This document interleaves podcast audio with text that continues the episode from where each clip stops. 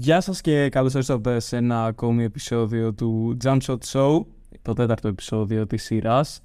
Είμαι ο Θάνος και έχω μαζί μου τον Χρήστο. Χρήστο, καλησπέρα και σε σένα, καλημέρα και σε σένα. Πώς είσαι?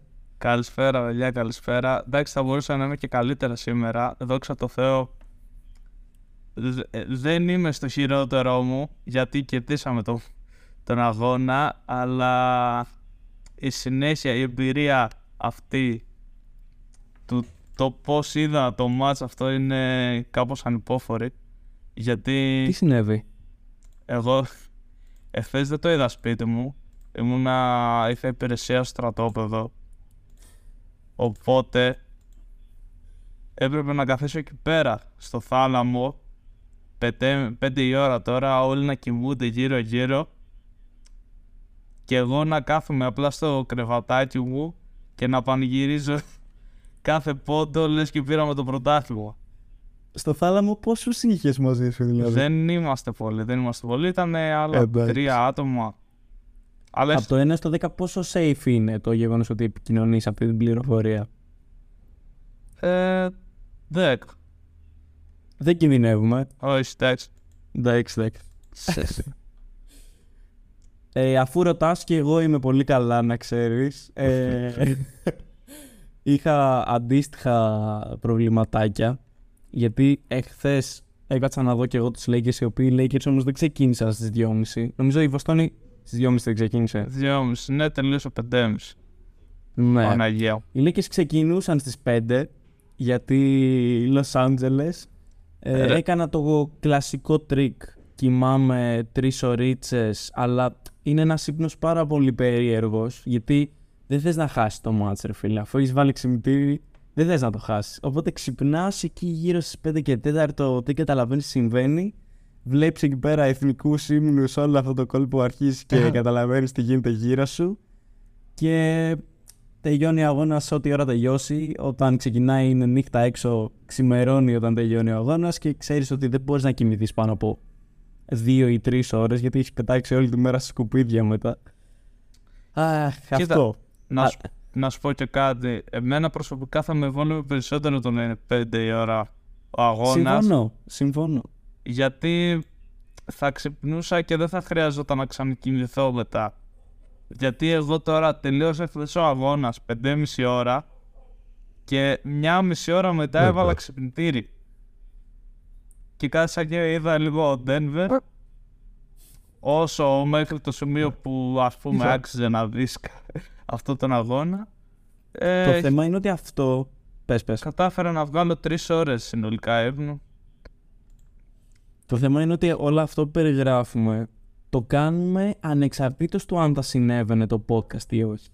Και θυμάμαι να σου στέλνω χθες το πρωί κάποια φωνητικά στα οποία ήμουν απίστα ε, μίζερος και δεν είχε να κάνει καθόλου με το αποτέλεσμα του αγώνα. Ήταν απλά η θλίψη του ότι δεν έχω κοιμηθεί καθόλου. Κάπως πρέπει να κυνηγήσω τη μέρα που τρέχει.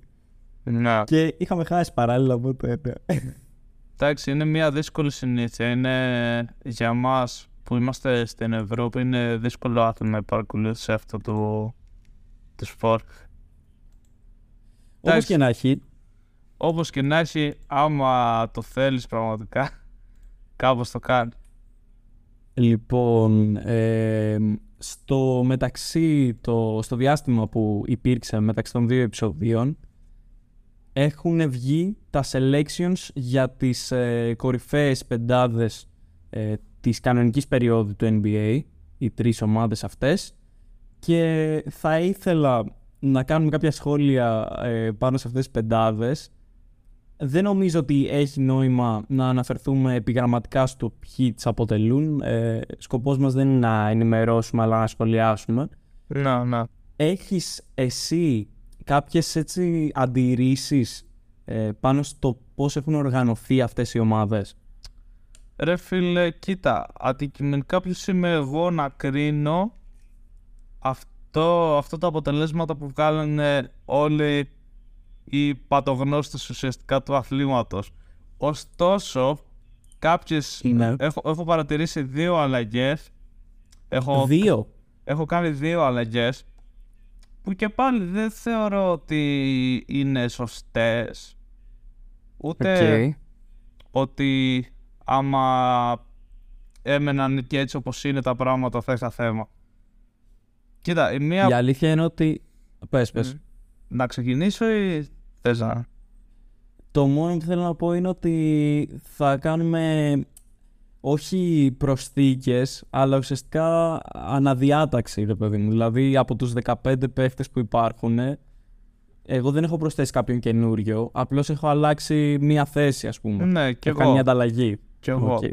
Και αυτό που συμφωνήσαμε κιόλας να κάνουμε είναι ο καθένας μας να φτιάξουμε μια ξεχωριστή πεντάδα από διαφορετικούς παίκτες που δεν είναι ανάμεσα σε αυτές, όπου θα είναι κάπως, ας πούμε, οι παίχτες, οι underrated παίχτες τη σεζόν, όπου δεν επιβραβεύτηκαν όπως θα έπρεπε. Δεν έχει να κάνει με το κοινό και το πόσο τους αναγνωρίζει το κοινό, είναι ότι απουσιάζουν από αυτή την δεκαπεντάδα, ρε παιδί μου, και θεωρούσαμε ότι θα μπορούσαν να βρίσκονται εκεί. Να, να, να. Θες να ξεκινήσεις με τις αλλαγές σου? Κοίτα, εσύ πώς έκανες, πώς αλλαγές? Έχω κάνει μία αλλαγή, δεν έχω πειράξει την πρώτη ομάδα. Έχω κάνει μία αλλαγή μεταξύ δύο και τρία. Ωραία, εγώ έκανα αλλαγή στην πρώτη ομάδα. Οκ. Okay. Θα ξεκινήσω με την αλλαγή στη δύο και τρία και θα πω ότι πιστεύω ότι ο Λίλαρντ θα έπρεπε να βρίσκεται στη δεύτερη ομάδα αντί του Μίτσελ. Οκ. Okay. Η αλήθεια είναι ότι στην αρχή σκεφτόμουν και εγώ να αλλάξω τον Μίτσελ με τον παίχτη που θα πω συνέχεια, αλλά προτίμησα να τον αφήσω εκεί γιατί θεωρώ ότι έχει κάνει την πιο μεστή σεζόν του μέχρι τώρα στην καριέρα του. Δηλαδή είναι μια σεζόν ολοκληρωμένη με consistency. Βλέπαμε πάντα ε, αναλαμπές και περιόδους που ήταν πάρα πολύ ποιοτικός, αλλά θεωρώ ότι όλη αυτή η σεζόν ήταν πάρα πολύ καλή για τον Μίτσελ. Ωστόσο, το ακούω γενικά μεταξύ λεπτομεριών τώρα θα κρυθεί ό,τι πούμε. Ρε, εσύ να σου πω και κάτι. Τώρα ο Μίτσελ σίγουρα ήταν πάρα πολύ καλός παίκτης, αλλά με σημείο αναφοράς κιόλας τους πόσους πόντους είχε βάλει σε ένα μάτσο, ογδόντα. Ε, εβδομήντα ένα. Είχε βάλει εβδομήντα ένα, εβδομήντα ένα, ναι, είχε βάλει πάρα πολύ πόντους σε έναν αγώνα. Αλλά υπήρχαν mm-hmm. και παιχνίδια, ρε φίλε, που ήταν αρκετά άφαντος, δεν ξέρω. Ήτανε και το strike της ομάδας τέτοιος, ωστόσο. Δηλαδή μπορεί κάποιες νύχτες να εμφανιζόταν πιο ποιοτικός ο Γκάρλαντ ή ναι. κάποιος άλλος παίκτης όπως ο Μόμπλι. Σίγουρα, η σίγουρα. Η δεύτερη αλλαγή που έχεις κάνει ποια είναι, πριν πω και εγώ τη δικιά μου? Κοίτα, η δεύτερη αλλαγή δεν είναι... Δεν ξέρω άμα μπορεί να γίνει. Γιατί okay. αλλάζω τον αγαπημένο μας Γιάννη, ο οποίος, ναι. ο οποίος είναι στη θέση του forward, και ναι. βάζω τον Jokic στη θέση του. Εντάξει, γίνεται, γίνεται, γίνεται. Γεν... Το επιτρέπω εγώ. Γενικά πιστεύω, εντάξει, ο Γιάννης ήταν πάρα πολύ καλός φέτος για άλλη μια φορά, αλλά βλέπω τον Jokic και ξέρει τόσο πολύ μπάσκετ αυτό το παιδί. Δηλαδή για μηδέν κόμμα δύο assist ο Τιπάς θα έκανε average triple double όλη τη χρονιά σε εξήντα πέντε εμφανίσεις που έκανε. Ήτανε τρομερός. Ήταν πραγματικά εξαιρετικός και στην κανονική περίοδο και τώρα αποδεικνύει ότι μπορεί να κάνει το ίδιο και στα play-off και καλύτερα ακόμα. Βέβαια, το παράπονό μου για την ε, δομή του συγκεκριμένου βραβείου, βραβείου διάκρισης είναι ότι χρειάζεται σόν και καλά να χτίσει μια πεντάδα η οποία να είναι λειτουργική θεωρητικά, δηλαδή να έχει δύο guards, forwards και center. Μακάρι για την πρώτη ομάδα να μπορούσαμε να είχαμε τρεις ψηλούς, να είχαμε τον Γιάννη, τον Embiid και τον Jokic στην ομάδα αυτή, γιατί πραγματικά μπορούμε να πούμε εύκολα ότι είναι στην καλύτερη, στους top πέντε παίκτες ε, αυτής της σεζόν, αυτοί οι τρεις. Καλά, ναι, σίγουρα, εντάξει, δεν αντίφωνο καθόλου. Μα κοίτα... Θες να προχωρήσω και εγώ στην... Α, πώς... Λες ότι θα πρέπει να είναι λειτουργική. Ε, στα χαρτιά μπορεί να φαντάζεις λάθος αυτό το σύστημα, αλλά δεν υπάρχει περίπτωση άμα τους έβαζες αυτούς τους τρεις μέσα σε μία πεντάδα να μην μπορούν να παίξουν μαζί. Σίγουρα. Και ο Γιάννης είναι αρκετά versatile για να παίξει από τον άσο μέχρι το center. Οπότε... Ναι, μου αρέσει και ο Embiid. Είναι ένας παίκτης τώρα ο οποίος έχει ένα κορμί τεράστιο. Είναι πόσα κιλά, εκατόν τριάντα κιλά, εκατόν πενήντα κιλά νομίζω, δεν ξέρω. Και μπορεί να κάνει κινήσεις, λες και είναι ένα ενενήντα. Κάνει Eurostep, λες και είναι ο πιο versatile guard. Το πιο εντυπωσιακό κομμάτι του παιχνιδιού όσον αφορά το versatility του Embiid είναι τα shoot που παίρνει ε, μετά από τρίπλα. Να. Δηλαδή κάποια step backs είναι... Δεν μπορείς να διανοηθείς ότι ένας άνθρωπος αυτού του ύψους, αυτού του σκαριού μπορεί να κινηθεί με τέτοια ευκολία. Όπως και να έχει, θα ήθελα να σου πω και εγώ τη δικιά μου αλλαγή, η οποία ήταν μια αλλαγή που περίμενα να μου πεις εσύ. Και θεώρησα ότι θα συμφωνήσουμε. Μάλλον θα... Θα φέρω λίγη ίντριγκα σε no. αυτό το κομμάτι. Ε, βασικός λόγος που κάνω τη συγκεκριμένη αλλαγή είναι ότι αυτές οι επιλογές στηρίζονται στη regular season, ρε παιδί μου. Ωραία. No. Οπότε έχω επιλέξει να πάρω τον De'Aaron Fox από την τρίτη πεντάδα. No. Τον πιο clutch παίκτη του εφετινού πρωταθλήματος βάσει των αριθμών. Και να τον βάλω στη θέση είτε του Jimmy είτε του Jaylen Brown, ο οποίος Jaylen Brown ίσως να είναι η δεύτερη επιλογή για να την αλλάξεις, γιατί είναι εξαιρετικός. Βέβαια θα μου πεις ότι ο Jimmy είναι forward. Απλά σαν σκαρί, σαν ύψος, δεν διαφέρει πάρα πολύ από αυτό του Fox.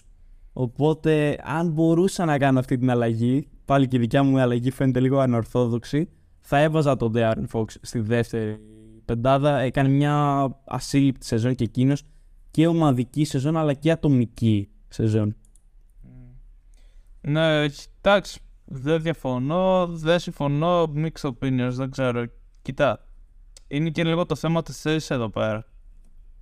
Γιατί δεν τις βιάζει. Αυτοί οι δύο που ανέφερα είναι forwards και οι δύο, μάλλον συγκεκριμένα. Ναι, και εσύ πήρες τον point guard και τον έβαλες.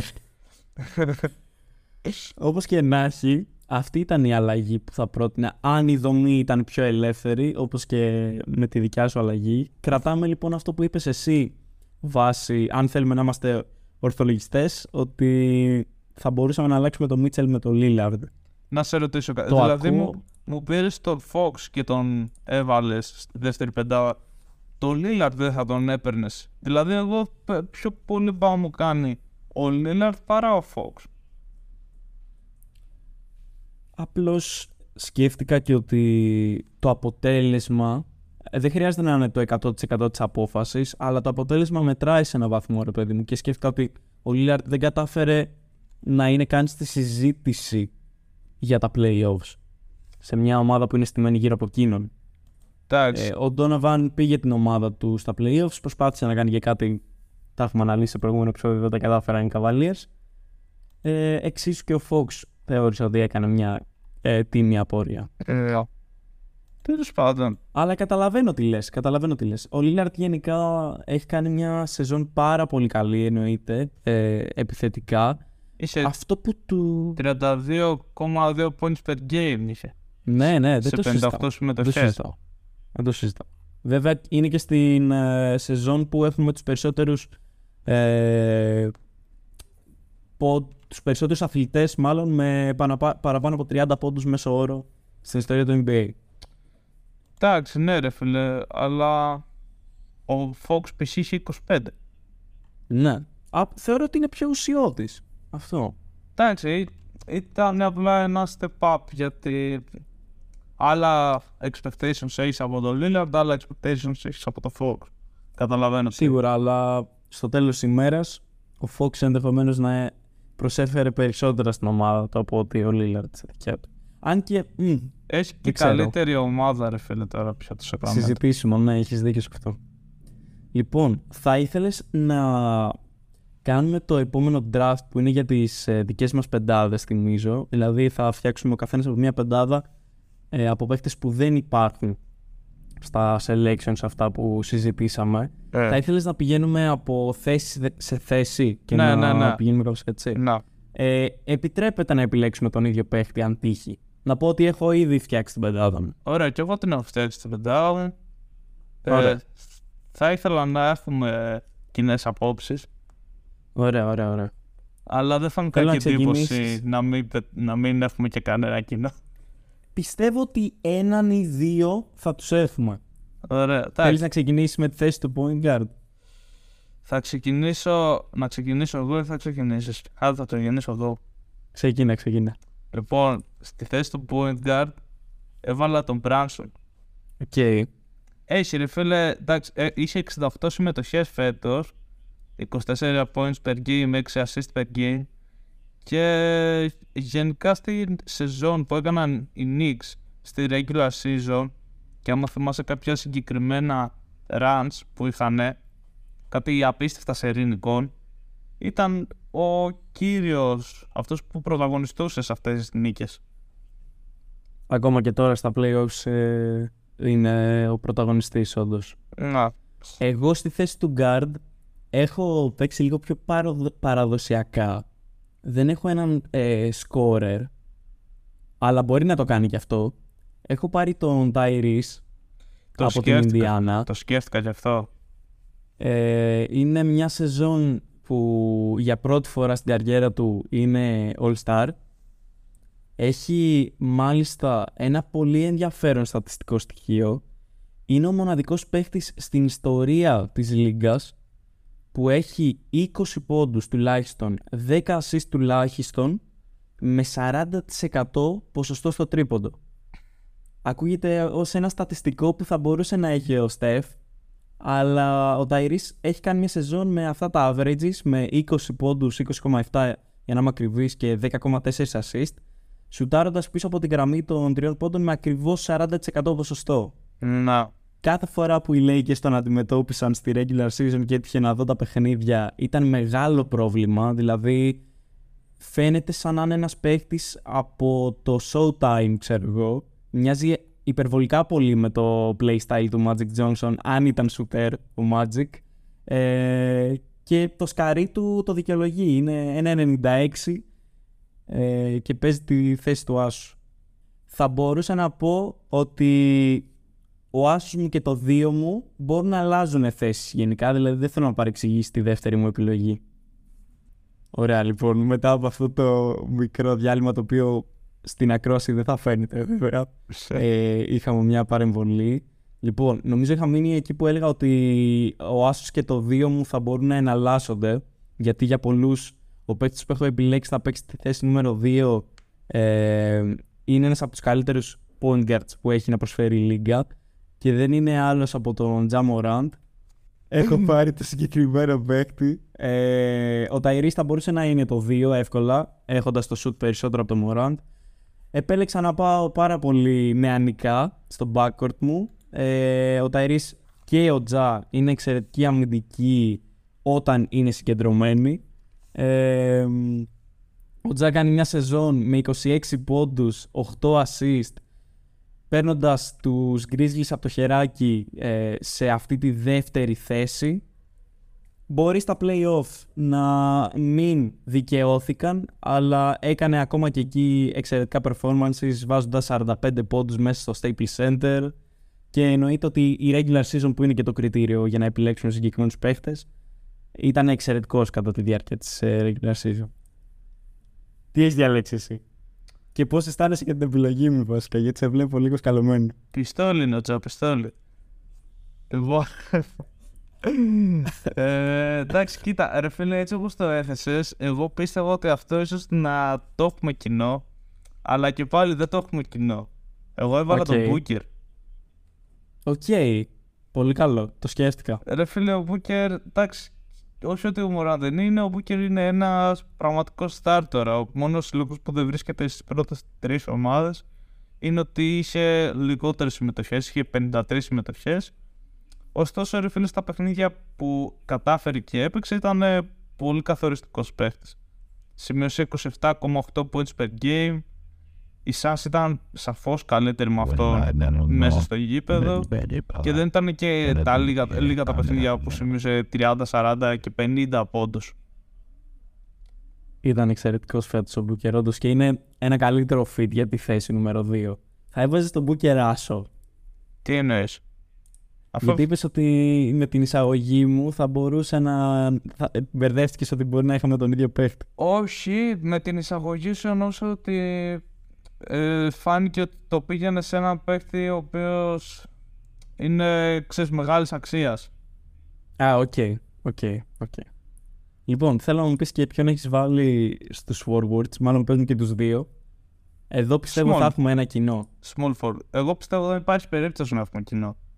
Λοιπόν, δεν ξέρω αν θα το βάλεις αυτό, αλλά ήρθε και ένα δεύτερο courier, λες και είμαστε τα κεντρικά γραφεία της έι σι ες εδώ πέρα. Έχει μπει σίγουρα αυτό. Έχει μπει αυτό. Κατάφερε να γίνει και αυτό το πράγμα. Λοιπόν, έλεγα τώρα για το Bridges. Ε, είχε μια πολύ περίπτωση χρονιά, συμμετείχε στο μεγαλύτερο trade όλη της χρονιάς, άλλαξε ριζικά η καριέρα του. Για μένα το να πάει στο Brooklyn ήταν, ένας... ήταν μια καλή επιλογή για την καριέρα του. Μέχρι στιγμής εγώ τον έλεγα πιο πολύ σαν ένα ρολίστα, αλλά τώρα έχει μετατραπεί περισσότερο σαν ένα star της ομάδας και έχει όλο τον δρόμο μπροστά του ώστε να το εξελίξει αυτό το πράγμα και να φτάσει σε ένα πολύ καλό επίπεδο. Αυτό. Στη θέση του power forward. Τι, τι θα τους πούμε και τους δύο? Πες εσύ το. Ωραία, ωραία, ωραία, ωραία, ωραία. Ε, άμυνα στο Bridges λοιπόν. Για την ομάδα μου θα παίζει ο Ο Τζι Anunoby, ο οποίος είναι αυτός που έχω επιλέξει για τη θέση του small forward. Ε, έχει επιλεχτεί στην ομάδα, στην καλύτερη αμυντική ομάδα του N B A.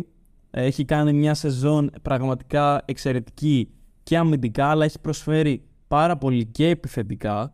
Ε, γενικά, οι συζητήσεις που έχουν γίνει γύρω από το όνομά του κατά τη διάρκεια της σεζόν αυτής είναι κάπου, κηρούνται στον τόνο ότι όποια ομάδα καταφέρει να έχει τον Ο Τζι στη, στο roster της τα επόμενα χρόνια, θα έχει έναν πραγματικό αστέρα διαθέσιμο. Μάλιστα, εντάξει, κοίτα. Δηλαδή περίμενες εσύ να έχω βάλει και εγώ τον Ο Τζι Anunoby? Όχι, περίμενα ότι θα έχουμε κοινό τον power forward μου, ο οποίος δεν είναι άλλος από τον Lauri Markkanen. Ναι, ναι, ναι, ναι. Συμφωνώ εκατό τοις εκατό. Έχουμε κοινό. Τον εντάξει. Το βρήκαμε. Ο Lauri κάνει μια σεζόν με σχεδόν είκοσι έξι πόντους, εννέα rebound, σουτάροντας πάρα, με πολύ ψηλά ποσοστά ευστοχίας και από τη γραμμή της φιλανθρωπίας και γενικότερα. Ε, νομίζω ότι είναι μια σεζόν, ένα breakout season για τον Markkanen, ο οποίος είχε δείξει αυτά τα ψήγματα στις ε, πρώτες του σεζόν με τους Bulls. Δεν κατάφερε να αναδειχθεί μέσα στο Cleveland, αλλά στη Utah φαίνεται η μορ... Στο Chicago. Στους Bulls δεν ήταν. Ναι. Chicago Bulls, είπες Cleveland. Ναι, στη συνέχεια πήγε στο Cleveland, ρε, ο Lauri. Πω, τώρα, τι μου θύμισες τώρα, δεν θα μου μαγά. Ναι, εκεί πέρα τα βρήκε λίγο σκούρα με το πόσες προσπάθειες θα μπορούσε να πάρει, αλλά στους Μορμόνους φαίνεται να ξεχωρίζει. Ναι. Ε, μπορεί να μην κατάφερε να οδηγεί στην ομάδα του στα playoffs, αλλά το πρώτο μισό της σεζόν που έχουν κάνει οι, οι, οι Jazz είναι πραγματικά αξιοθαύμαστο. Και δικαίως ήταν και ο most improved player φέτος. Σωστό. Νομίζω ότι ο Markkanen είναι ένας τύπος παίχτη, τον οποίο δύσκολα οποιαδήποτε ομάδα αυτή τη στιγμή στο N B A να μην τον ήθελες στο roster. Θα συμφωνήσω. Θα συμφωνήσω. Ε, γενικά, η, το βραβείο του most improved παίχτη δεν έχει δοθεί τυχαία στον Markkanen. Έχει κάνει μια εξαιρετική σεζόν, όπως είπαμε. Όπως εξαιρετική σεζόν έχει κάνει και ο παίκτης που έχω επιλέξει στη θέση νούμερο πέντε. Αν και θα ήθελα να ακούσω πρώτο το δικό σου πεντάρι. Πιστεύω εμένα είναι πιο unpopular, οπότε θα σε αφήσω εσένα να το βάλεις. Okay. Το πεντάρι. Ε, εγώ έχω πάρει έναν άνθρωπο ο οποίος στην αρχή της σεζόν θα θεωρούνταν power forward. Yeah. Αλλά είχε αποδείξει ότι κάτω από τη βοήθεια του Darvin Ham και από το πάθος που του μεταδίδει το προπονητικό staff των Lakers, κατάφερε να πείσει τον εαυτό του ότι είναι ένας defensive-minded παίχτης και Vander να ξεκινήσει... Έχω βάλει τον Jared Vanderbilt, όχι, όχι. Έχω βάλει τον Anthony Davis, ο οποίος κάνει μια απίστευτη σεζόν και στην κανονική διάρκεια, με μεγάλα runs, με πολύ σημαντικό σκοράρισμα, αλλά και αμυντική ε, βοήθεια. Βέβαια, αυτό που τον κάνει να ξεχωρίζει περισσότερο στα μάτια μου ενδεχομένως και να τον επιλέγω αυτή τη στιγμή είναι ε, η αμυντική προσφορά του στα playoffs για τους Lakers. Πραγματικά αυτό που κάνει είναι απίστευτο. Κοίτα, για να σε συμπληρώσω, δεν έχω επιλέξει τον Davis, αλλά για να σε συμπληρώσω, ο Davis φίλε, είναι ένας παίκτης, κάνει ο Λεμπρόν αυτή τη στιγμή, όπως έγραψα και στο Instagram, είναι πολύ χαρούμενος αυτή την ομάδα, κυρίως γιατί έχει αυτό το παίκτη δίπλα του, ο οποίος είναι πολύ πιο καθοριστικός στα μάτς που παίζει η ομάδα του στα play-off, αλλά είναι ένας παίκτης ο οποίος θα, κασ... θα καθίσει και θα τον ακούσει τον Λεμπρόν. Θα είναι, ξέρεις, αυτός ο φίλος, ο πολύ καλός φίλος που κάθε φορά εσύ επιλέγεις που θα πάτε έξω και είσαι σίγουρος ότι ποτέ δεν θα πει όχι, ποτέ δεν θα διαφωνήσει. Είναι ο Ρόμπιν στον Batman. Ναι. Είναι ένα εξαιρετικό sidekick και μπορεί το σκαρί του να μην το δείχνει, μπορεί να μην μπορεί κάποιος να φανταστεί ότι αυτός ο γιγάντιος άνθρωπος είναι υποτακτικός, αλλά όταν είναι να ακούσει ξέρει να ακούει και όταν είναι να αποδώσει δείχνει ότι μπορεί να αποδώσει. Σε διέψευσε κιόλας ε, σχετικά με αυτό που έχεις πει για το ότι είναι ζυγός ή μονός αριθμός παιχνιδιών, οπότε θα κάνει κακό παιχνίδι.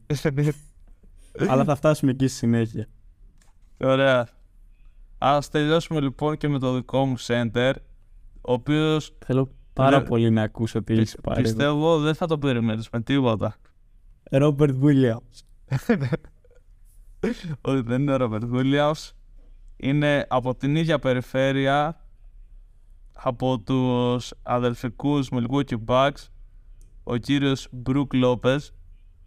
Πολύ ο... σωστό. Ο οποίος πιστεύω είναι άδικο ρε φίλε μετά από τη φετινή του χρονιά να φύγει και να χωρίς να έχει κερδίσει τίποτα. Έπαιξε εβδομήντα οκτώ ολόκληρα παιχνίδια και είναι, είναι πλέον ο δεύτερος καλύτερος παίκτης στο το Bucks και έχει εξελίξει σε τέτοιο βαθμό το παιχνίδι του ώστε να είναι τέλειος δίπλα στο Γιάννη. Δεν είναι, ο Γιάννης δεν είναι πια ο κύριος rim protector της ομάδας του και αυτό του δίνει περισσότερη Περισσότερο περιθώριο, περισσότερη... να, κάνει, να ασχοληθεί με άλλα πράγματα μέσα στο παιχνίδι ο Γιάννης.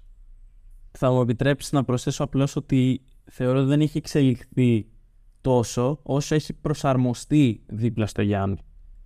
Ναι, εντάξει, κοίτα, είναι και τριάντα πέντε χρονών πόσο είναι, δεν είναι ότι εξελίχθηκε, έχεις δίκιο. Αλλά ναι, είναι, φέτος ήταν πάρα πολύ καλός, ήταν και δεύτερος, αν δεν κάνω λάθος, candidate για Defensive Player of the Year. Είχε έξι κόμμα επτά rebounds per game και δυόμισι block per game.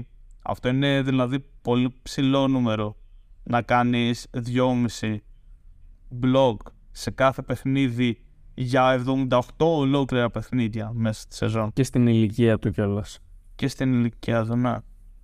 Γενικά, εγώ μέχρι τα προηγούμενα τρία χρόνια είχα στο μυαλό μου ότι είναι ένα μυαλονταγάρι που απλά λίγο αγκούρι. Είναι, ήταν πολύ αγκούρι. Ένα ακρέας που θύμιζε λίγο Παπαγιάννη. Όπα, όπα, όπα, όπα. Κρύβε λόγια, κρύβε λόγια. ε, Αναφέρθηκα στο Ρόμπερτ Βίλιαμς νωρίτερα με σκοπό να κάνω γέφυρα αυτή τη στιγμή. Λοιπόν, θα σε ρωτήσω τι συνέβη στη Βοστόνη τα τελευταία δύο παιχνίδια που δεν έχουμε σχολιάσει. Ε, πολύ γρήγορα δεν πήγες εκεί, ρε φίλε. Μην κάνουμε ένα σάμα. Τι θέλεις, τι θέλεις. Έτσι, να πούμε στην τελική. Λοιπόν, η δικιά μου πεντάδα είναι Branson. Σωστά, Booker, σωστά, σωστά. Να τα στήσουμε. Να τα στήσουμε, λοιπόν. Branson, Booker, Bridges, Markkanen και Brook Lopez. Η δικιά πολύ σου. Η δικιά εγώ σου πεντάδα. Ja Morant, Tyrese Haliburton, Lauri Markkanen, ο τζι Anunoby και Anthony Davis. Εντάξει, μου βάλες σίγουρα πιο... Εγώ θα σε κερδίσω με την άμυνα. Ναι, μου βάλες πιο έτσι popular opinion. Εγώ, εντάξει, okay. προφα... προφανώς δεν, θα... δεν πιστεύω ότι ο Μπρουκ Λόπεζ είναι καλύτερος από τον Davis, αλλά ήθελα να το κάνω έτσι πιο... Δεν θα ήταν προοπτικό να πω Davis. Και καλά έκανες, και καλά έκανες. Γι' αυτό είμαι εδώ για να το πω εγώ. Δεν καταλαβαίνω. Ναι, έτσι και δεν υπήρχε περίπτωση να πιστέψω ότι θα πεις κάτι εκτός από αυτόν. Α, ωραία. ωραία. Και δικαίως, εντάξει. Έκανε καλή σεζόν. Δεν είχε τόσα πολλά παιχνίδια. Έλπε αρκετά. Δεν είχε. Αρκετό όντως. Καιρό. Αλλά ναι, ο Ντέιβις φίλε είναι ένας παίκτης διαχρονικός πια. Να πούμε σίγουρα ότι αυτή τη στιγμή κάνοντας swipe up. Ε, αν μας ακούτε στο Spotify, υπάρχει το poll για να ψηφίσετε ποια από τις δύο ομάδες θεωρείτε ότι είναι καλύτερη ε, κατά τη regular season και ποια θα στεκόταν όπως και να έχει ενάντια η μία στην άλλη ναι, ε, και ναι. θα ήταν η κίτρια. Ε, και τώρα δεν ξέρω αν είσαι ικανοποιημένος και αν έχεις διάθεση να περάσουμε στο τι συνέβη στη Βοστόνη με τη Φιλαδέλφια. Εντάξει, κοίτα. Ε, πολύ... Ε... mixed opinions. Δεν, δεν μπορώ να μην είμαι χαρούμενος, αλλά δεν είμαι και ο πιο ευτυχισμένος άνθρωπος. Τέλος πάντων, ήταν ένα περίοδο match, εφές. Στο τέλος κάθε περίοδου έκανα... Δεν θα πεις τίποτα για το προχθεσινό παιχνίδι. Το προχθεσινό παιχνίδι. Τι να πω, εντάξει. Εννοώ το Game four. Μας άλλαξαν τα φώτα. Ωραία. Ήταν... Ήθελα να τα ακούσω. Δεν θυμάμαι ποιος το είπε. Νομίζω ο Smart το είπε. Που το ρωτάνε τι πήγε λάθος και λέει όλα. Ωραίο. Όλα λάθος πήγαν. Τέλος πάντων. Smart απάντηση. Είναι, ναι. Τώρα πήγαμε στο χθεσινοβραδινό παιχνίδι. Το οποίο το έβλεπα εγώ έτσι με μισό μάτι μετά την υπηρεσία μου. Και στο τέλος κάθε περίοδου κράτησα και από μία σημείωση. Στην πρώτη περίοδο έγραψα μάλλον το ελέγχουμε το παιχνίδι. Στη δεύτερη περίοδο έγραψα Θεέ μου βάλε το χέρι σου. Στην τρίτη περίοδο έγραψα εντάξει χάσαμε, είμαστε φερότς, δεν μας αξίζει τίποτα.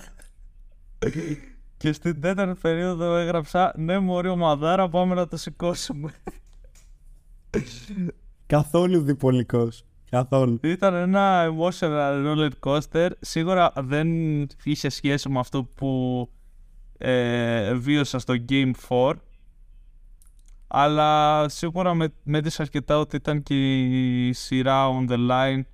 Εντάξει, κοίτα τώρα να σου πω την αλήθεια από πλευρά του Sixers είναι αδικαιολόγητη ρε φίλε να με το κερδίζουν αυτό το παιχνίδι. Έκανε... Κάνε κακό μάτς. Οι παίκτες που συνήθως είναι καταλυτικοί για τους, για τους Celtics και όντως είναι μια ευκαιρία πεταμένη στα σκουπίδια και νομίζω θα το πληρώσουν αν και αυτό σίγουρα. Θα το δείξει μόνο ο χρόνος. Σίγουρα. Μα ρε φίλε ακόμα και να κερδίσουν το επόμενο το, για να κερδίσουν το επόμενο πρέπει να τα βάλουν όλα κάτω και να βρουν ένα πολύ συγκεκριμένο πλάνο να κάνουν τρελό step up όλοι οι παίκτες. Αλλά και να το κερδίσουν το επόμενο, η ψυχολογία που θα έχουμε τώρα μετά από αυτό το παιχνίδι θα είναι πολύ, πολύ περίεργη. Δεν ξέρω, τώρα έγιναν αρκετά λάθη χθες. Ο Embiid ήταν καλός, αλλά όχι αρκετά καλός. Ο Harden ήταν άφαντος. Ο Maxey ήταν ο μόνος που το πάλευε. Ε, σε σημείο που χρειαζόταν αρκε... ε, τρεξίματα, έβαλε πολλά σημαντικά καλάθια και φάνηκε σε έντονο βαθμό ότι δεν υπήρχε ένα συγκεκριμένο πλάνο από τον Doc Δηλαδή έβαζαν καλάθια και φαίν, δεν φαινόταν να σκέφτονται «Α, τώρα είμαστε πάνω στο σκορ, α, τώρα είμαστε πίσω στο σκορ». Ήταν πολύ περίεργο. Απλά παίζανε και τη μία τους έβγαινε, την άλλη όχι. Το άφηναν πολύ στην τύχη το παιχνίδι. Να, αυτό μπορεί να έχει να κάνει αρκετά και με τον παράγοντα κούραση που θα τον συζητήσουμε και αργότερα. Ε, όσο περνάει ο καιρός, σίγουρα οι ομάδες θα χάνουν ε, όχι μόνο physically αλλά και mentally τη συγκέντρωσή τους. Ε, οπότε αυτό που καταλαβαίνω από αυτά που λες εσύ είναι ότι θεωρείς ότι οι Sixers έφυγαν εκτός πλάνου χθες. Ναι, ναι, σίγουρα. Μάλιστα. Μα ρε φίλε, τώρα ο Harden δεν γίνεται στο ένα μάτς να μου βάζει τριάντα πέντε σαράντα πόντους και να έχετε θέσεις να μου βάζει δεκατρία και τις προάλλες πόσο είχε βάλει πάλι καμιά δεκαπενταριά. Όλοι inconsistent. Ναι. Από την άλλη πλευρά τώρα των Celtics υπήρχαν πάρα πολλά πράγματα που έγιναν επίσης λάθος. Στην τελική δεν στοίχησαν. Ο Smart έβαλε πλάτη εχθές. Ήταν ε, κύριος τις πρώτες τρεις περιόδους και επιθετικά και, και αμυντικά πάρα πολύ.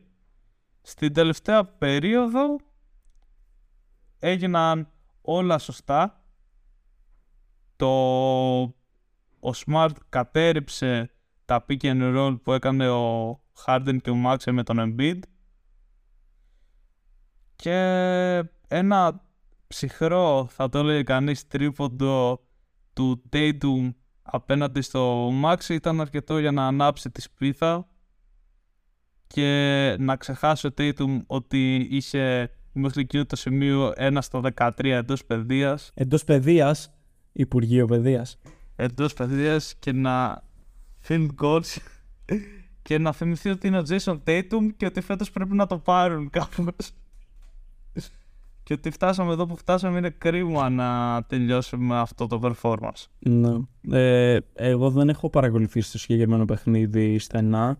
Αυτό που είδα πιο πολύ και αυτό που συζητήσαμε ελάχιστα off the record ήταν η δηλώση του Tatum, που πραγματικά ήταν αυτό που περιμένεις να ακούσεις από τον αρχηγό σου, ότι έχω confidence στον εαυτό μου, έχω confidence στην ομάδα ε, και θα συνεχίσουμε με αυτό το ρυθμό που κρατήσαμε και φτιάξαμε στην τέταρτη περίοδο, ξεχνώντας αυτά που συνέβησαν στο πρώτο ημίχρονο. Και αυτό που λένε γενικά αυτοί που ξέρουν πολύ καλύτερα από εμάς είναι ότι πρωταθλητής στο τέλος της ημέρας είναι αυτός που έχει την χειρότερη εντός εισαγωγικών μνήμη.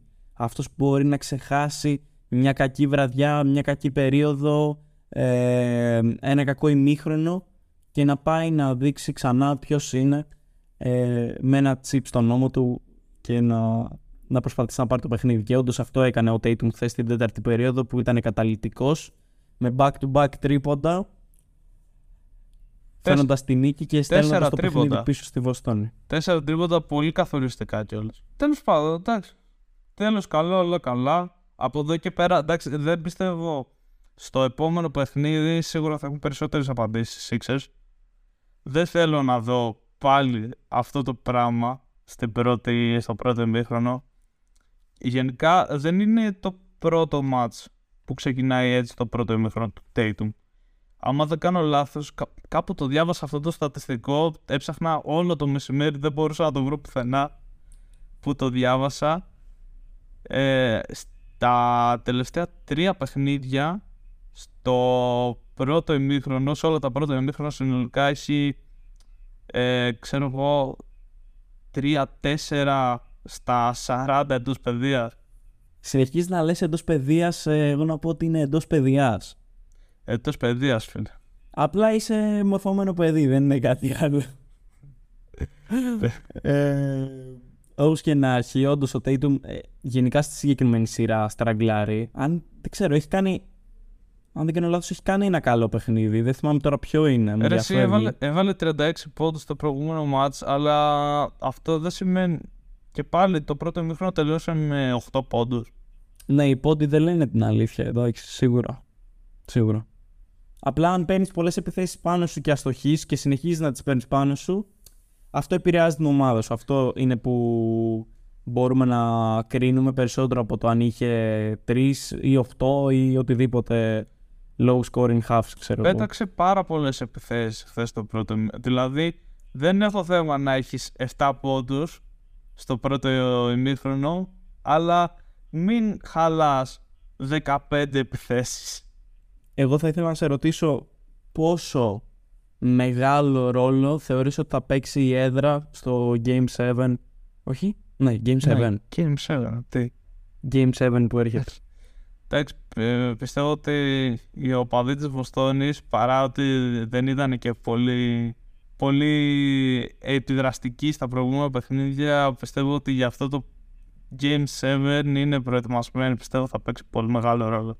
Και εγώ θεωρώ ότι θα δούμε κάτι τελείως διαφορετικό στην Βοστόνη, και αντίστοιχα σημαντικό ρόλο για την έδρα έπαιξε και στο match-up των ε, Knicks με το Miami. Εγώ έχω δει ε, αρκετά αναλυτικά το Game four και το Game five. Θα ξεκινήσω μιλώντας για το Game four, γιατί θεωρώ ότι οι διαφορές μεταξύ Game four και Game five είναι ελάχιστες και θα ήθελα να φτάσω στο τέλος εκεί. Να πούμε κάπου εδώ ότι οι Knicks ε, ξεκινάνε αυτά τα παιχνίδια στη συγκεκριμένη σειρά με μια πάρα πολύ ψηλή πεντάδα, με Randall και Mitchell μέσα. Ε, αυτό φέρνει διαρκώς το Randall σε πλεονεκτική θέση, έχοντας mismatch με τον Strus ή τον Vincent ε, να τον μαρκάρουν σε πολλές κατοχές. Ωστόσο, στο τέταρτο παιχνίδι της σειράς ε, ο Randall δεν πήρε Το, τον αριθμό των επιθέσεων που θα περίμενε κάποιος να πάρει αναλογικά με τα matchups που είχε πάνω του. Ε, φαίνονται ενδεχομένως κάποια σημάδια κόπωσης και στον συγκεκριμένο παίχτη.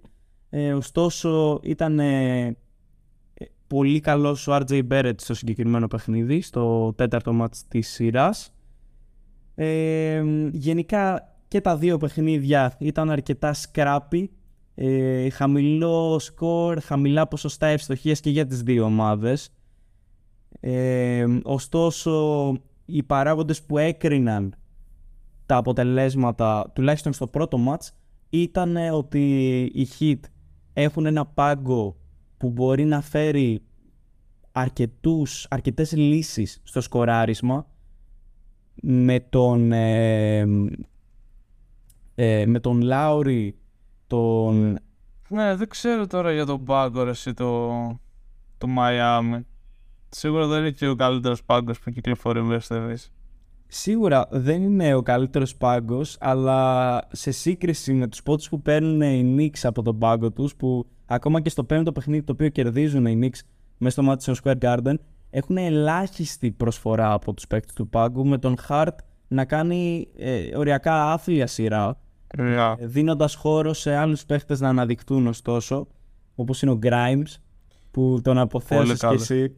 Ρε φίλε, είναι παίχτης ο οποίος σίγουρα ποτέ δεν θα πάρει το... τα εύσημα που του αρμόζουν, αλλά όταν παίζεις έτσι σαν σκύλος πραγματικός μέσα στο γήπεδο, για μένα το, το αξίζεις αυτό με αυτή τη νίκη και με το παραπάνω. Ο παίχτης που έψαχνα νωρίτερα να αναφέρω ότι είχε σκοράρισμα από τον πάγκο στο Σελέπ. Τέταρτο παιχνίδι για το Μαϊάμι ήταν ο Κέιλεμπ, ναι. Κέιλεμπ ή Σελέπ, δεν ξέρω πώς λέγεται αυτός ο άνθρωπος. Ο Μάρτιν, να το πούμε ο Μάρτιν. Ο Μάρτιν. Το θυμάμαι και από πέρσι το μεταξύ αυτό, το, το κολόχερο. Ναι, ναι, ναι, ναι, ναι. Και έχει και πάρα πολύ ε, καλά τελειώματα μέσα στη ρακέτα. Ωστόσο, ο παράγοντας ο οποίος... Ε, αν πρέπει να το δώσουμε σε ένα ατομικό, να το αποδώσουμε κάπου ατομικά, ε, για το Game four δεν είναι άλλος από τον Bam Adebayo, τον οποίο και σχολιάσαμε και φρόντισε να μας ε, κλείσει τα στόματα, κάνοντας ένα double-double με πολύ σημαντικά καλάθια, ενδεχομένως αμυντικά να απουσίαζε τόσο όσο περίμενε το Miami yeah. στο Game four, αλλά επιθετικά βρήκε και έδωσε λύσεις. Ο Butler, ο οποίος συνήθως τον σκυπάρουμε σαν αναφορά, είναι απίστευτα σταθερός, και γι' αυτό είναι ακόμη πιο εντυπωσιακό αυτό που συνέβη στο Game five με τον Grimes πάνω στον Butler.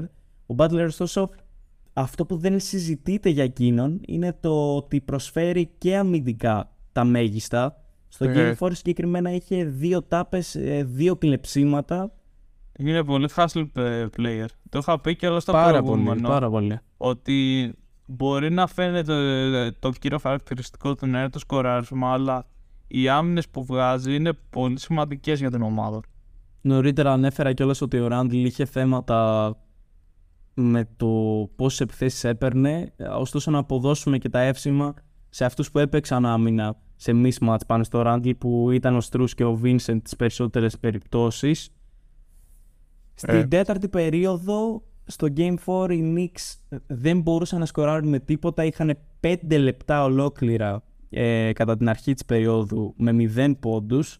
Ωστόσο, όταν ήρθε η ώρα να υπάρξει το elimination στη γραμμή και να πάνε στο Madison Square Garden, οι Knicks μέσα από τον κόσμο, μέσα από την ατμόσφαιρα αυτή, ε, και παρότι η εικόνα ήταν ε, ακριβώς ίδια με το προηγούμενο παιχνίδι, η έδρα τους έδωσε την ενέργεια να είναι πιο aggressive, και αυτό φαίνεται στο παρακάτω στατιστικό.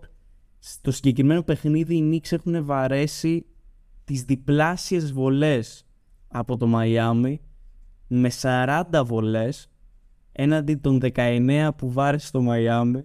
Ε, παρότι οι Knicks δεν ήταν τόσο εύστοχοι, έχοντας μόνο είκοσι εννέα σαράντα. Σίγουρα ήταν ένα, ένα καταλυτικό στατιστικό, ειδικά στην τέταρτη περίοδο που ε, το Μαϊάμι προσπάθησε να κάνει αυτό που κάνανε στο Σακίλ κάποτε, στον Μίτσελ ε, Ρόμπινσον αυτή τη φορά όμως. Ε, ωστόσο ο ίδιος ήταν σχετικά εύστοχος για να κλείσει το μάτς και αποθεώθηκε από όλο το Madison Square Garden. Στο πέμπτο παιχνίδι ο Τζίμι ε, είχε πάνω του έναν εξαιρετικό Grimes, με αποτέλεσμα να τον κρατήσει μόνο στους δεκαεννέα πόντους, και μπορεί το δεκαεννέα να μην φαίνεται σημαντικά μικρό, αλλά αν αναλογιστούμε ότι ο Butler έχει τριάντα ένα πόντους ανά παιχνίδι στα εφετινά playoffs, σίγουρα φαίνεται ε, ως μεγάλο επίτευγμα. Ναι, εντάξει, βέβαια, και τα πιστεύω ότι ο Butler πρέπει να του δώσει και ένα κίνητρο για να τρελάσει. Πρέπει να παίξει με μια μεγάλη ομάδα. Μέχρι στιγμής το ελέγχουν το, την κατάσταση, οπότε ακόμα παρα, παραμένει σε λογικά επίπεδα η, το performance. Το μεταξύ, να σε ρωτήσω κάτι, ο, τώρα το παρατηρώ αυτό, ο Quickly, ο οποίος δεν έπαιξε, έχουμε καμία ιδέα πότε θα επιστρέψει? Δεν αγωνίζεται, δεν αγωνίζεται ο Quickly, ενδεχομένως να χάσει όλα τα playoffs. Ναι. No. Και εντάξει, μεγάλη, μεγάλη απώλεια και αυτός, σίγουρα. Έχει κάνει καλή σεζόν ο Quickly. Τώρα το άλλο παιχνίδι και η άλλη σειρά της συγκεκριμένης περιφέρειας, εκτός αν έχεις να προσθέσεις κάτι, να με ρωτήσεις κάτι σχετικά με τους ε, Tax, με τους Heat και τους Knicks. Θέλεις έχω... να μου πεις τι πιστεύεις ότι θα γίνει στο επόμενο match? Ε, πιστεύω θα τελειώσει η σειρά του. Okay. Γενικά πιστεύω ότι δεν μπορεί να χειρίσει αυτό το πράγμα. Πολύ δύσκολο. Θα είναι αρκετά εντυπωσιακό αν πάρουν άλλο ένα παιχνίδι πάντως οι Knicks. Αν και πραγματικά θα είναι πολύ δύσκολο να συμβεί αυτό. Νομίζω ότι το να πάει αυτό το πράγμα σε Game επτά είναι λίγο τραβηγμένο. Λίγο. Λίγο. Θα συμφωνήσω. Όπως αντίστοιχα τραβηγμένο, θεωρώ εγώ προσωπικά πως είναι να πάει σε Game επτά η σειρά των Lakers, παρότι όλο το ίντερνετ και όλος ο πλανήτης κάπου εκεί πηγαίνει, είτε βρίσκοντας ε, σκυλάκια. Viral βίντεο με σκυλάκια που κρίνουν τη σειρά, είτε αποδίδοντας το συγκεκριμένο, τέτοιο, το συγκεκριμένο σενάριο ως κάρμα ε, στον Steph Curry που έχει βρεθεί μπροστά τρία ένα ενάντια του LeBron και έχει χάσει, και τώρα έρθει η ώρα η μοίρα να το ανταποδώσει. Ωστόσο εμείς δεν μπορούμε να μιλήσουμε για φαντασίες και μυθολογίες, θα πούμε αυτό που έχει συμβεί. Έχουμε ένα Game φορ στο οποίο ο Χρήστος είχε πει ότι οι Warriors θα επικρατήσουν. Οι Lakers ωστόσο παραμένουν αίτητοι στο Staples Center, παίρνοντας μια... Εν τω μεταξύ, είναι εντυπωσιακό αυτή, αυτή η τελευταία άμυνα που βγαίνει από τους Lakers. Είναι εντυπωσιακό όλο το, όλη η ιστορία πίσω από αυτό το πράγμα. Την γνωρίζεις την ιστορία? Ξέρω ότι είδα τον αντίστοιχο πόντο ο οποίος είχε επιτευχθεί το δύο χιλιάδες δεκαέξι. Ήταν ακριβώς το ίδιο play, όπου ο Λεμπρόν εκείνη τη στιγμή δεν μπορούσε να το αποφύγει. Ξέρω επίσης ότι σε, σε σημεία όπου η μπάλα καίει και όπου πρέπει να μπει ένα μεγάλο shoot για να πάει η ομάδα των Warriors μπροστά στο σκορ, ο Κάρι πολύ δύσκολα θα το αναλάβει αυτό το πράγμα. Κι ας είναι ο Κάρι. Κοίτα, υπάρχει και λίγο ακόμα background σε αυτή την ιστορία. Θέλεις να το, να το δώσω. Για πες. Λοιπόν, το συγκεκριμένο play λέγεται Hammer. Ωραία. Ναι. Και πρωτοεκτελέστηκε τέλος πάντων από τον νέην προπονητή των Lakers, κάποτε παίχτη των Detroit Pistons, Darvin Ham. Ναι.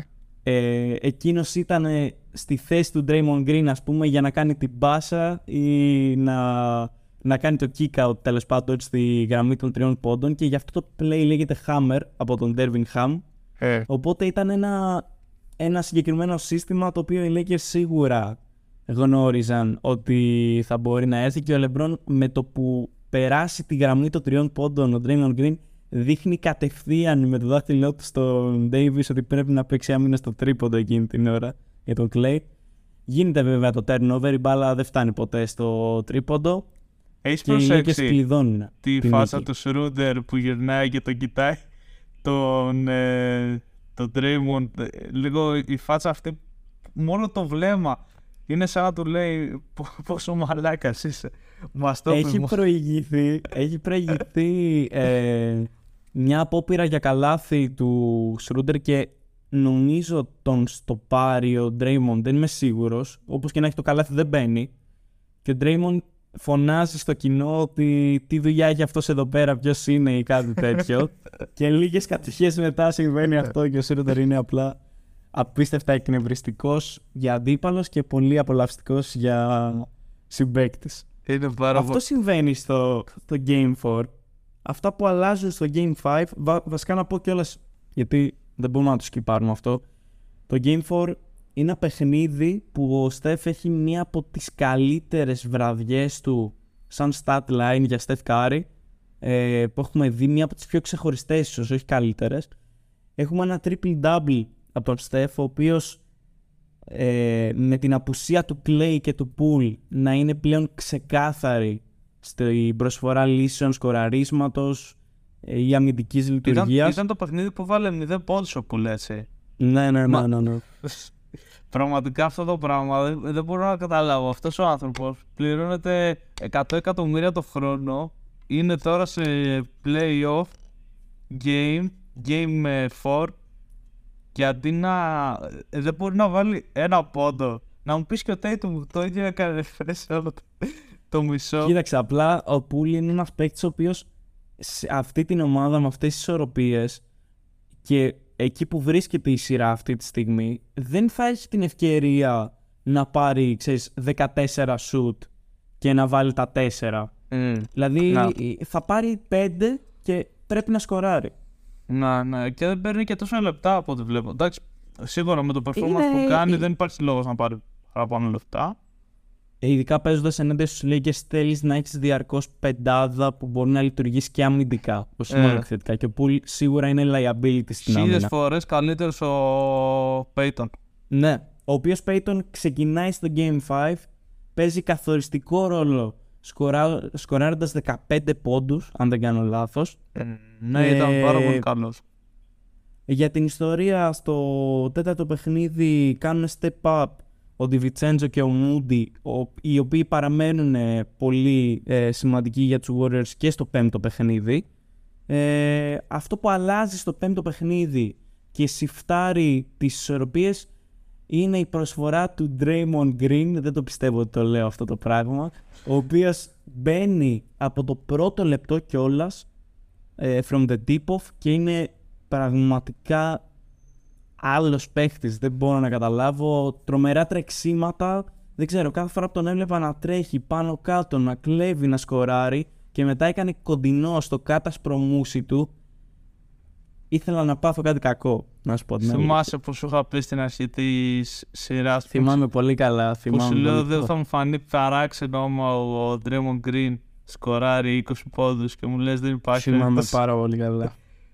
Η αλήθεια είναι ότι στο τέταρτο μάτς οι Lakers είχαν βάλει το Vanderbilt πάνω στον ε, Draymond. Καλά, και κοίτα... προσπαθούσαν με τίποτα να μην υπάρξει το matchup έι ντι Draymond, για να μην υπάρχει και το screen στον Steph από τον, ε, από τον Green. Ωστόσο, για κάποιο λόγο τα adjustments στο, τέταρτο, στο πέμπτο παιχνίδι συγγνώμη, ήταν ελάχιστα για mm. τους Lakers.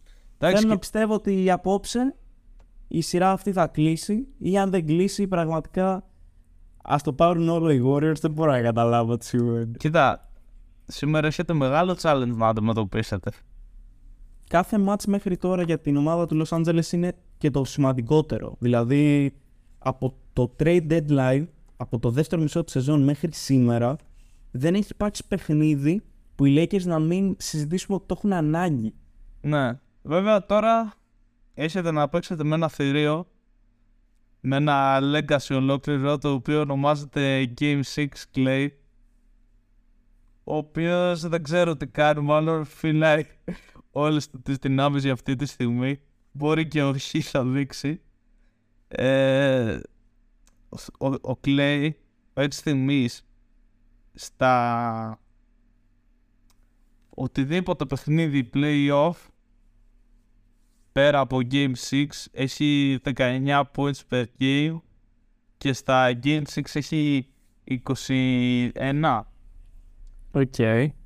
Και είκοσι ένα το κρατάει πίσω τώρα τα αρχικά παιχνίδια που είναι πέντε παιχνίδια έτσι ψιλοκάκιστα με δέκα πόντους. Τα τελευταία επτά παιχνίδια έχει είκοσι εννιά points per game σε Game έξι. Το έχει πάρει και το έχει κάνει embrace όσο τίποτα άλλο αυτό και το πράγμα. Και νομίζω δεν έχουν χάσει και κανένα. Ε, θα σε αφήσω να συνεχίσεις και να πάμε πίσω στην East περιφέρεια, λέγοντας ένα τελευταίο στατιστικό στοιχείο που αφορά το Steve Kerr και αυτή, το, αυτό το χρονικό επιτυχιών που έχει με τους Warriors. Ε. Οι χαμένες σειρές στην περιφέρεια των Warriors όσο είναι ο Steve Kerr προπονητής τους παραμένουν μηδέν. Έχουν δεκαεννιά μηδέν στην περιφέρεια τους. δεκαεννιά μηδέν. Αν έχουν μπει, όταν έχουν μπει στα playoffs έχουν πάει τελικούς. Κάτσε ρε. Ισχύει όντως αυτό το πράγμα. Ναι, δεκαεννιά μηδέν. Δεν έχουν χάσει με προπονητή το Steve Kerr ούτε μία σειρά στην περιφέρειά τους. Τρομακτικό στατιστικό. Πραγματικά δεν γίνεται, δεν γίνεται να ισχύει αυτό το πράγμα. Ισχύει κι όμως. Μην το ψάχνεις, το έχω, το έχω μελετημένο. Τι να σου πω, μου κάνει πάρα πολύ εντύπωση τώρα. Ναι. Κοίτα, και... οι σεζόν οι οποίες δεν έχουν τσουλήσει είναι οι σεζόν οι οποίες δεν έχουν μπει playoffs. Ναι, εντάξει, ήταν και μια τέτοια σε... σεζόν. Άμα δεν κάνω λάθος, το... τη χρονιά που το πήραν οι Bucks. Οι η... Bucks και νομίζω είναι άλλη μία, μία σεζόν με τον D'Angelo που είναι ε, κοίτα, οι σίγου... Warriors που μένουν εκτός. Σίγουρα και το τέτοιο, σίγουρα και στο Bubble. Ναι, μπορεί. Γιατί αλλιώς δεν θα ήταν οι Lakers τελικό. Αλλά θυμάμαι ότι ε, χαρακτηριστικά τώρα τη χρονιά που το πήραν οι Bucks, το είκοσι, πότε ήτανε, ότι οι Warriors ήταν τελευταία. Το είκοσι ένα, τελευταίοι. Okay. Νομίζω ήταν δέκα. Άμα δεν τελειώσαν τελευταίοι, σίγουρα ήταν σε ένα πολύ μεγάλο σημείο της σεζόν τελευταίοι. No. Και από... Γενικά, το τι σημαίνει αποκλεισμός στα playoffs δεν το έχει γνωρίσει η ομάδα του Steve Kerr ακόμη. Ε, είναι λίγο, κάποιος είναι κακοπροαίρετος Θάνος... του μπάσκετ. Είναι λίγο ο Real Madrid's.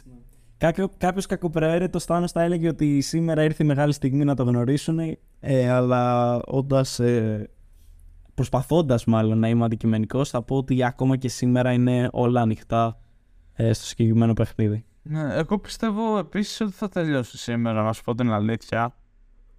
Αλλά σίγουρα για να άμα είναι γραφτό να πάει σε Game επτά, το σημερινό παιχνίδι που πρέπει να κάνουν οι Warriors για να κερδίσουν πρέπει να είναι πέρα από κάθε στάνταρ. Πρέπει να ξεφύγουν θα πάρα πολύ. Πρέπει να είναι on point, όντως. Θα πρέπει να είναι όντως on point. Ε, αλλά θα παραμείνω σε αυτό που λέω ότι ο LeBron είναι ο παίκτης που ξέρει να κερδίζει αγώνες playoffs καλύτερα από τον καθένα. Ε, και πιστεύω ότι σήμερα θα το κάνουν close out χρησιμοποιώντας φυσικά και την ενέργεια από τον κόσμο που εμείς είχαμε ξεχάσει τι πάει να πει αυτό. Δηλαδή, νομίζω βλέποντας ξανά στιγμιότυπα από τον Bubble, είναι άλλο πράγμα τελείως ένας μπασκετικός αγώνας που συμβαίνει εντός εδρών και θα το δούμε και αργότερα, γιατί έχουμε αποφάσεις να συζητήσουμε κάτι για την Ευρωλίγκα ενδεχομένως. Λοιπόν, Χρήστο, θέλεις να περάσεις την τελευταία σειρά του N B A? Ω, ναι, τώρα το θυμήθηκα αυτό. Εκεί λοιπόν, που έχουμε νικητές. Λοιπόν, ε, ναι, και έτσι είναι η πρώτη η ομάδα η οποία κατάφερε να φτάσει σε, στους τελικούς περιφερειάστες. Σχετικά ανώδυνα, δεν έχω κάτι συγκεκριμένο να πω τώρα για το παιχνίδι, μιας και ήταν, ε, τι να πω, πλήρης καταστροφή. Ε, για τριάντα χάνανε στο μήχρονο, για πόσο χάνανε, κάπου εκεί. Ήταν ε, ε... μια δύσκολη εικόνα για τους οπαδούς των Suns. Τώρα, πιο πολύ θέλω να αναφερθώ στο τι, τι γίνεται από εδώ και πέρα. Για τους Suns, σίγουρα πρέπει να αλλάξουν πράγματα. Ο κορμός που έφτιασαν με τον κέι ντι και τον Booker μου αρέσει πάρα πολύ.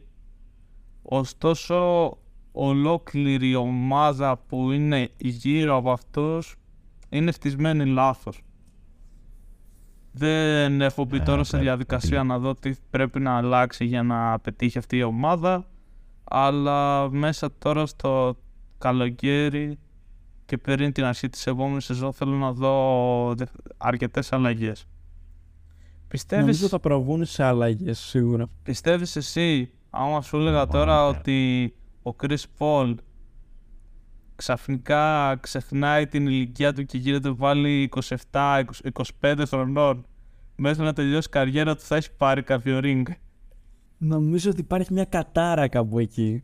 Δεν ξέρω. Ε, νομίζω σήμερα έχεις ανεβάσει το πλέον αγαπημένο μου post που έχει ανέβει ποτέ στη σελίδα στο Instagram. Αν δεν μας ακολουθείτε, μπορείτε να μπείτε μέσα από την περιγραφή του podcast, υπάρχει link εκεί.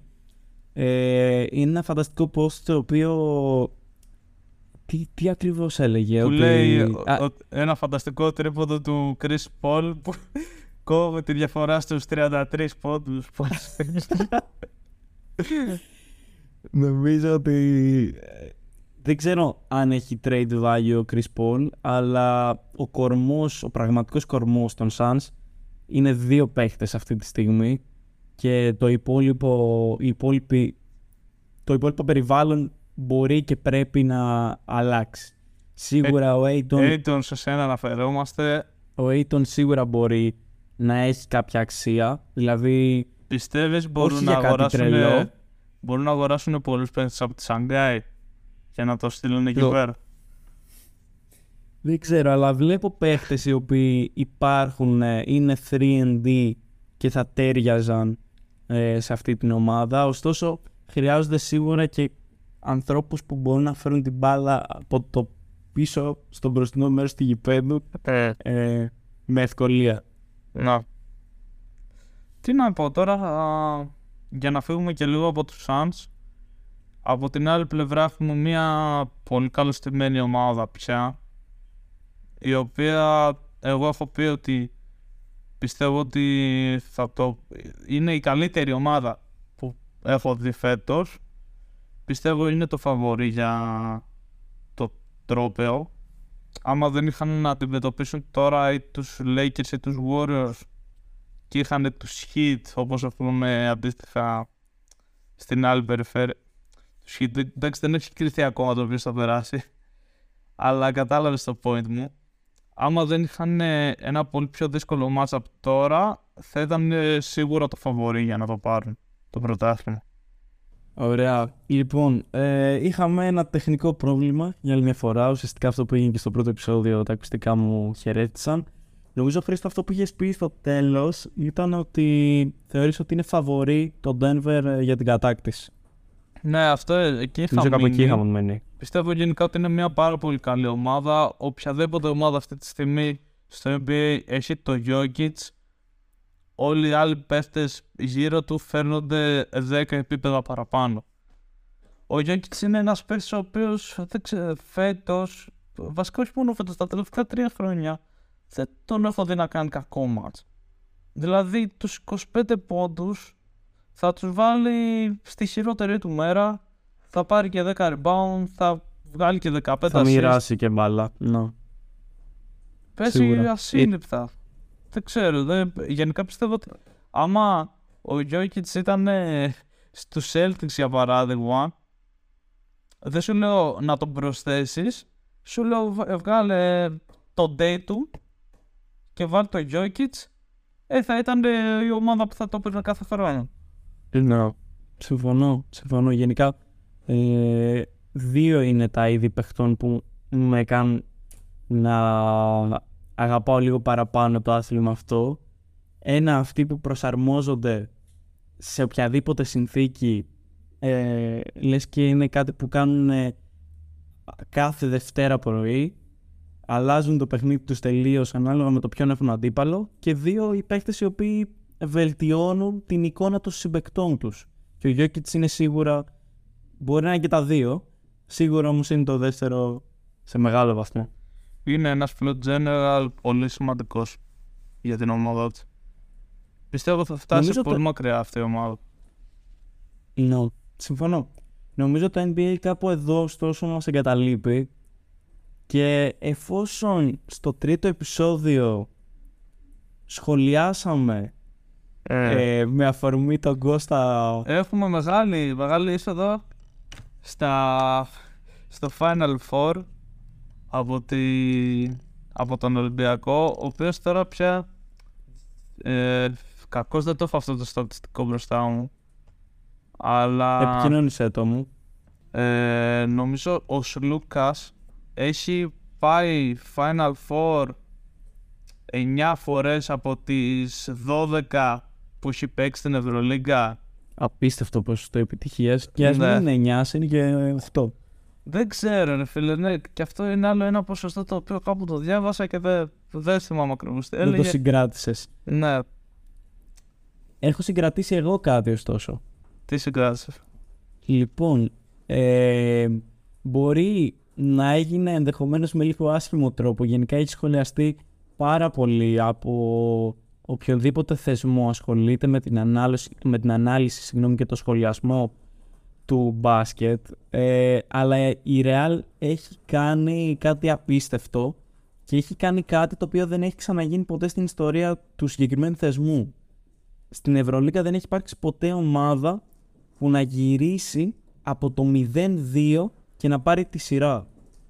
Ναι, ναι, τρελός αυτό έγινε. Τι να πεις, ήταν μια πολύ περίεργη σειρά. Δεν ξέρω, δεν πολύ παρακολούσα κιόλας. Η αλήθεια είναι ότι Άρα. αυτό τώρα θα είναι πολύ πιο ανάλαφρο από το από ότι έχει προηγηθεί στο επεισόδιο. Το μόνο που θέλω να πούμε είναι ότι ο Ολυμπιακός είναι στο Final Four. Θα αντιμετωπίσει την ομάδα που ε, είχε ως αντίπαλο πέρυσι, νομίζω, που ήταν και ο κέι ντι στο σεφ. Και τον ξανακάλεσαν κιόλας τον κέι ντι, το, η Μονακό. Α, ωραία. Ωραία. Του λέει, ξέρεις τι, αφού δεν δε μπορείς εκεί πέρα που είσαι. Αυτό έγινε πριν ή μετά τον αποκλεισμό του? Ε, σήμερα το πρωί το είδα το πώς τον καζέτα. Ωραία. Μου, μου το έστειλε ο φίλος μου ο Φίλιππος, shout out, άμα βλέπεις το επεισόδιο μέχρι εδώ πέρα, στείλε μου ένα μήνυμα. Ένα μήνυμα. Shout out στο Φίλιππο. Άμα, εντάξει, τι να πω, κέι ντι έχουμε. Στο Κάουνας. Στο Κάουνας. Άμα... Βέβαια δεν θα υπάρχει Άμα πάει έδρα. Ναι, αν... και σίγουρα θα υπάρξουν αρκετές ε... αποστολές και πώς λέγεται ε... εκδρομές, να το πω σωστά, στο ναι. Κάουνας με οπαδούς ε... όλων των ομάδων. Εγώ έχω ένα συγγενή ο οποίος δουλεύει στο εξωτερικό, κανονικά ήταν να γυρίσει η Ελλάδα, αλλά έκλεισε κατευθείαν εισιτήρια για Κάουνας. Μαγικός, μαγικός. Εγώ εντωμεταξύ ακόμα ψάχνω το τέτοιο του Σλούκα. Το στατιστικό του Σλούκα. Ναι, ο οποίος... Μπορεί να βρεις κάπου το πόση σεζόν έχει παίξει στην Ευρωλίγκα. Ναι, αυτό ψάχνω. Έχει δέκα εισόδους σε, πλε... σε Final Four τελικά. Οκ, okay, τον αδίκησες πριν. Ναι, με συγχωρείς. Ε, και σαν στην Ευρωλίγκα έχει παίξει... Αναμένουμε από, από το οκτώ... την έβρεση του στατιστικού. Πέσει να είναι και δέκα στα δέκα. Όχι, από το οκτώ. Ναι, αλλά είσαι και μια, μια χρονιά στον Άρη. Οκ. Okay. Okay. Παίζει ένα δέκα στα δεκατρία. δέκα στα δεκατρία κάπου εκεί παίζει να είναι. Οκ. Okay. Τρελό ποσοστό. Τρελό ποσοστό. Κώστας Λούκας ο κατακτητής. Ξέρει τι κάνει ο Κώστας γενικά. Και το που πηγαίνει, για ποιον αγωνίζεται, αλλά και τον τρόπο που αγωνίζεται είναι εξαιρετικός. Ε, και γενικά ο και... Ολυμπιακός, ρε φίλε, πολύ ξελευμένο τρόπο παιχνίδιου. Πιστεύεις τώρα, μιας και το συζητάμε όλη τη χρονιά. Να και κάτι χρονιά. Άλλο που δεν είπαμε. Έχω θυμήθηκα κάτι άλλο που δεν είπαμε. Για τον Ολυμπιακό. Ναι, ναι, ναι. ναι. Για τον Mike Brown. Για τον Mike Brown. Α, αυτό θα σου έλεγα. Γενικά... Δείξαμε αγάπη στο Mike Brown στα προηγούμενα επεισόδια. Έπρεπε να έχουμε αναφερθεί σαν γέφυρα για να πάμε στην Ευρωλίγκα. Ναι, σωστά. Ε, κοίτα, αυτό που θα σε ρωτούσα βασικά είναι ότι μιας και το συζητάνε αυτό, είναι κάτι που συζητάτε όλη τη χρονιά. Πιστεύεις ένας παίχτης σαν τον Βεζένκοβ, ο οποίος είναι και εμ βι πι στην Ευρωλίγκα, έχει κάτι να προσφέρει στην ομάδα του Σακραμέντο? Θεωρώ πως ναι, δεν θα μιλήσω για την ομάδα του Σακραμέντο συγκεκριμένα. Ε, θεωρώ πως ναι, ένας παίκτης ο οποίος θυμίζει τα χαρακτηριστικά του Βεζένκοβ, ίσως πιο αθλητικός συγκεκριμένος, είναι ο Σενγκούν. Ναι. Δηλαδή, ε, όχι τόσο ψηλός, αλλά ψηλός, με χαρισματική πάσα, εύστοχος πάρα πολύ από το τρίποντο. Πολύ versatile. Είναι, τον έχουμε αποφεώσει γενικά όλοι οι star του εν μπι έι. Ναι. Ε, βέβαια ο Βεντζέκοφ έχει το φανταστικό στατιστικό ότι δεν τριπλάρει σχεδόν καθόλου. Ε. Ότι επιλογές παίρνει, μπορεί να τελειώσει δηλαδή έναν αγώνα με έξι τρίπλες συνολικά. Να πιστήξει την μπάλα κάτω έξι φορές. Να, να, να. Ε, νομίζω ότι στο εν μπι έι επειδή τείνει να γίνει πιο γρήγορο, πιο απλό, ε, με παίχτες όπως είναι ο Γιόκιτς, ο Σενγκούν, ε, να αναδεικνύονται όσο περνάει ο καιρός όλο και περισσότερο, ε, είναι ένας παίκτης και ένα στυλ, ένα play style μάλλον, που ταιριάζει στο εν μπι έι. Δεν ξέρω αν τώρα η ομάδα του Σακραμέντο ε, μπορεί να βρει λύσεις εκεί. Θεωρώ ότι το Σακραμέντο έχει ένα τέτοιο είδος ψηλό και ενδεχομένως να έψαχνε κάποιον rim protector. Αλλά ποιος είμαι εγώ να κρίνω, ο Mike Brown σίγουρα ξέρει καλύτερα το roster του και ποιες κινήσεις θα κάνουν οι Kings στην τον, off-season. Τον λιγουρεύεται όλη τη χρονιά. Η αλήθεια είναι πως ναι. Η αλήθεια είναι πως ναι. Δεν ξέρω, θα δείξει. Δεν, δεν μπορώ να, να κρίνω μέχρι στιγμής. Δεν ξέρω ακριβώς την ποιότητα του, του παίκτη που κρύβει μέσα το Βεζένκοφ. Σίγουρα όταν τον βλέπω μέσα στο γήπεδο, γιατί έτυχε να παρακολουθήσω και λίγο Ολυμπιακό φέτος, είναι διαφορετικός από τους υπόλοιπους. Δηλαδή φαίνεται ότι ό,τι κάνει είναι pure skill. Ε, πολύ ουσιώδης κιόλας. Είναι πολύ ουσιώδης. Δεν έκανε τόσο καλά παιχνίδια στα play-off. Στα play-off, okay. μίλησε, μίλησε λίγο τώρα το, το πάθος των Ελλήνων παιχτών, Παπα-Νικολάου και Σλούκα. Και η εμπειρία, έτσι. Και ο Βεζένκοφ, δεν ξέρω, έχει ξαναβρεθεί με, με την Μπαρτσελόνα, ίσως. Δεν, δεν θέλω τώρα να μπω σε διαδικασία δεν να πούμε στατιστικά, γιατί μικρο... δεν είμαστε και αρμόδιοι. Δεν είναι και μικρός παίκτης, είναι είκοσι πέντε χρονών. Yeah. Αλλά ναι, εντάξει. Είναι, ο Ολυμπιακός τώρα πια είναι ένα φαβορί για να το πάρει. Η Μονακό πιστεύω δεν θα αποτελέσει εμπόδιο. Βέβαια είναι και το αρνητικό ρεσί της Ευρωλίγκας, αυτά τα μονά παιχνίδια που δεν είναι καθόλου αντικειμενικά. Θα είναι δύσκολο γενικά σαν... είναι δύσκολο μάλλον ε, αυτό το setup στο μπάσκετ, γιατί πάρα πολλές φορές λέμε ότι ο καλύτερος δεν μπορεί να κερδίσει κάθε βραδιά. Κά- κάποιες φορές θα κερδίσει ο πιο τυχερός, yeah. γιατί υπάρχει και ο παράγοντας τρίποντο παράγοντας αστοχία, ευστοχία. Ε, αλλά να ευχηθούμε καλή τύχη στον Ολυμπιακό, χωρίς κανένα κόμπλεξ. Να, ναι, ναι. Ε, και νομίζω ότι το επεισόδιο μας κάπου εδώ ολοκληρώνεται. Ε, θα ήθελες να, θα ήθελες να θυμηθούμε, μάλλον θα ήθελες για κλείσιμο ε, να μου πεις από την πεντάδα που διάλεξες εσύ νωρίτερα. No. Αν έπρεπε να προστατέψεις ένα παίχτη, ποιος θα ήταν αυτός? Δηλαδή, ποιον από τους πέντε παίχτες που είπες νωρίτερα, που αν θέλεις μπορείς να τους υπενθυμίσεις. Ποιος είμαι κάθετος για την επιλογή του? Όχι, ποιον, ας πούμε, δεν θα ήθελες με τίποτα να χάσεις από τη συγκεκριμένη πεντάδα. Δηλαδή, αν λέγαμε ότι μπορούμε να ανταλλάξουμε έναν παίχτη και να μου πάρεις εσύ έναν και να σου πάρω εγώ έναν, ποιον παίχτη θα προστάτευες να μην μπορούσα να τον επιλέξω? Μα εντάξει, κοίτα, εμφανίστατα ο καλύτερος παίχτης από όλη την πεντάδα είναι ο Booker. Οκ. Okay. Ε, ωστόσο, εντάξει, μου αρέσει πολύ και η επιλογή του Bridges, αλλά το Booker θα έλεγα. Οκ, okay, οκ. Okay. Νομίζω και εγώ θα προστάτευα τον... Ε, το Μωρά. Τον έι ντι. Όχι, τον Α, έι ντι. Α, ναι, τον έι ντι το ξέρω. Καλά, ρε εσύ, εντάξει, είσαι πολύ καλύτερος ποιοτικά παίχτες, απλά uh, performance-wise, είπα τη γνώμη. Δεν ξέρω, ε, άμα κάνεις swipe-up αυτή τη στιγμή θα δεις και τι λέει το ποσοστό στο poll. Οπότε, ναι, μα, το ας ποσοσ... μην κρίνουμε.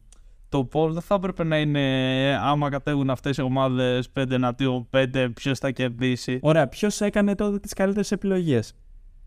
Ναι, ποια, ποια ομάδα performance-wise είναι... Τέλος πάντων. Απλά ψηφίστε κάτι τώρα. Τέλεια. Λοιπόν, ένα επεισόδιο το οποίο ε, το ευχαριστηθήκαμε και εμείς πολύ περισσότερο. Είχε βέβαια ορισμένα τεχνικά ζητήματα, αναφάσεις. Δεν ξέρω πώς ακριβώς θα είναι το αποτέλεσμα. Ωστόσο, σίγουρα ε, από άποψη οργάνωσης ε, και από το πόσο ελεύθεροι ήμασταν και στη ροή του λόγου μας, αλλά και το πόσο χαλαροί αισθανθήκαμε, το... Το, προ, το προσωπικό αγαπημένο μου μέχρι στιγμής. Δεν ξέρω αν έχεις προσ, να προσθέσεις κάτι ακόμα, Χρήστο. Ε, νομίζω αναγκαστικά από εδώ και πέρα όσο προχωράμε, όσο προχωράνε τα επεισόδια και κάθε επεισόδιο θα είναι και καλύτερο. Δεν γίνεται να είναι χειρότερο. Εντάξει, είχαμε τα προβληματάκια, δηλαδή αυτή τη στιγμή το record έχει φτάσει στη μία ώρα και τριάντα δύο λεπτά, όπου τα είκοσι λεπτά είναι για πέταμα. Ναι. Αλλά θα το φιξάρουμε. Νομίζω το αποτέλεσμα που ακούτε εσείς, να. Θέλω να πιστεύω ότι είναι καλύτερο από αυτό. Το πιο πιθανό είναι Παρασκευή μεσημέρι τώρα. Το πιο πιθανό να έχει γίνει και το Game seven, το Game six, συγγνώμη, των Lakers με το Warriors και το Game six το, το Miami με τους Knicks. Εσείς γνωρίζετε το αποτέλεσμα, εμείς όχι. Ε, οπότε θα έχει πολύ πλάκα να δώσουμε και ο καθένας από μια πρόβλεψη, ώστε να μπορούμε να εκτεθούμε στο επόμενο επεισόδιο. Εγώ να πω ότι παίρνω τους Heat σήμερα και παίρνω και τους Lakers μαζί μου. Εγώ δηλαδή να... με τα φαβορί θα πάω. Εγώ να πω ότι παίρνω τους Knicks και τους Warriors. Όχι, δεν. Κοίτα, θα σου πω, θα πιστεύω ότι πιστεύω θα είναι Heat σίγουρα. Πιστεύω ότι θα είναι και οι Lakers, okay. Αλλά σου είπα ότι είμαι πολύ επιφυλακτικός. Όχι επιφυλακτικός, απλά θα ήθελα πάρα πολύ να δω τους Warriors να το κερδίζουν αυτό το match. Να σκαλά μου. Όχι, δε, δε θα, όχι να, να τους δω να το κερδίζουν, να δω το πώς θα το κερδίσουν αυτό το match, ρε φίλε. Σίγουρα, σίγουρα, σίγουρα. Μα πιστεύω θα είναι ένα ανταγωνιστικό match, εκτός αν δούμε πάλι ε, ένα repeat του τρίτου παιχνιδιού της σειράς. Αν και Λα... το θεωρώ κάπως απίθανο εκεί που έχει φτάσει και το επίπεδο της κούρασης και το πόσο έχουν ε, ε, συντονιστεί οι δύο ομάδες μεταξύ τους. Λοιπόν, να μην πλατιάζουμε. Χρήστο, σε ευχαριστώ πάρα πολύ για αυτή τη συζήτηση. Να είσαι καλά. Αυτό ήταν το τέταρτο επεισόδιο του Jump Shot Show. Μπορείτε, ξαναλέω, να βρείτε το Instagram μας στην περιγραφή του Spotify. Και θα χαρούμε πάρα πολύ αν υπάρχει το παραμικρό feedback, στείλτε μας οποιοδήποτε μήνυμα. Ε, αν υπάρχουν ερωτήσεις ε, στο post που έχει ανέβει για το τέταρτο επεισόδιο, θα έχουμε πει ότι μπορείτε να γράψετε από κάτω ερωτήσεις που μπορούμε να απαντήσουμε στο πέμπτο επεισόδιο ή σε οποιοδήποτε επόμενο. Σας ευχαριστούμε πάρα πολύ για το χρόνο που διαθέσατε για να τα ακούσετε όλο αυτό. Και Χρήστο, θες να πεις ε, καλή συνέχεια? Celtics in seven. Τσάου παιδιά. Σας ευχαριστούμε.